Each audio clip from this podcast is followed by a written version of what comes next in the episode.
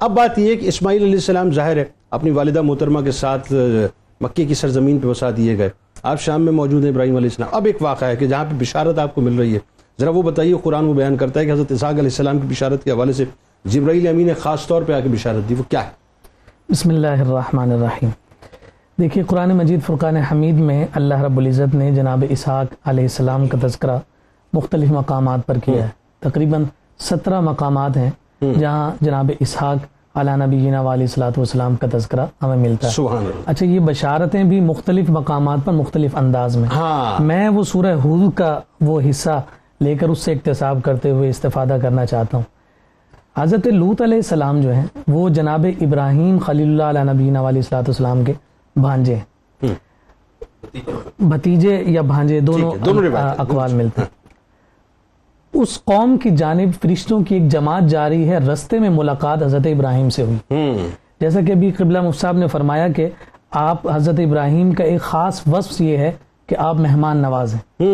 وَلَقَدْ جَاءَتْ رُسُلُنَا ابراہیم بالبشرا قالوا سلاما۔ آہا، یعنی وہ فرستادہ جو نبی ہیں جو فرشتے ہیں جب وہ ابراہیم کے پاس پہنچے ہیں تو انہیں بشارت دی اور بشارت دیتے ہوئے آغاز کہاں سے ہوا ہے؟ قالوا سلاما۔ انہوں نے ان کو سلام کہا ہے۔ اللہ. سلام کے جواب میں حضرت ابراہیم نے فرشتوں سے کہا ہے قال سلام۔ اللہ. سلام کہہ کر بات ختم نہیں ہوئی۔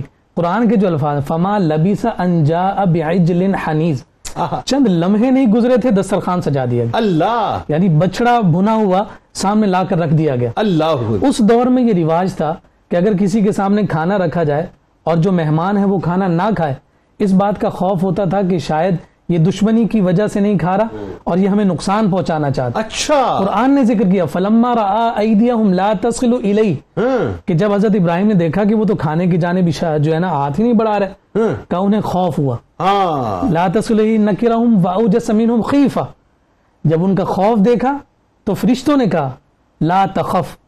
گھبرانے کی ضرورت نہیں ہے۔ ہاں۔ ہم لوت علیہ السلام کی جانب بھیجے گئے۔ اللہ اب یہاں اس, قوم پہ عذاب جی اس جانب ہم جا رہے ہیں۔ ہاں۔ آپ کے پاس ہم مہمان ہو کر آ رہے ہیں لیکن اللہ کی جانب سے بشارت لے کر آئے۔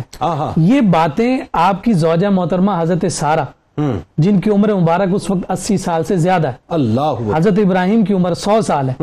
یہ پس پردہ یہ باتیں سن رہی ہیں۔ قرآن نے کہا وَمْرَأَتُهُ قَائِمَةٌ ہوں یعنی وہ ان کی زوجہ محترمہ کھڑی ہیں پس پردہ فضحکت. ہوں تو وہ ان گفتگو کو ان باتوں کو سن کے مسکرا دیں. اللہ. اب یہ مسکرائی کیوں ہے؟ اس کی بہت ساری وجوہات ذکر کی گئی ہیں۔ ان میں سے ایک وجہ یہ ذکر کی گئی کہ جب دسترخوان سجا ہے جی.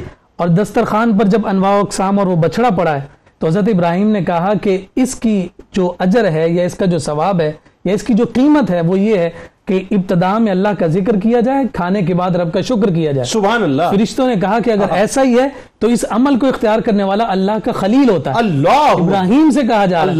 تو یہ بات سن کر حضرت سارا مسکرائی ہیں۔ فرمایا ان کا یہ مسکرانا ہے۔ فبشرناها باسحاق آہا ہا ہم نے انہیں اسحاق کی خوشخبری ہائے دی۔ ہائے ہائے کیا یہاں- مطلب یہ یہ مواقع کیسے بنتے جا رہے ہیں؟ کیا حسین مواقع ہیں؟ یہاں یہ بات ذکر کی گئی ہے کہ جب اللہ رب العزت کی جانب سے کوئی انعام ملے اللہ۔ اس پر جب راحت اور خوشی ہوتی ہے تو فوراً ہی بشارتیں آتی ہیں۔ اللہ ادھر وہ مسکرائی ہیں فبشرناها باسحاق یہاں بات مکمل نہیں ہوئی۔ رب الجلال کو یہ ادا اتنی پسند آئی وَمِن وَرَاءِ اسحاق یعقوب۔ آہا۔ تمہیں نہ صرف اس عمر میں ہم اسحاق دیں گے بلکہ سارا تم مسکرائی ہو۔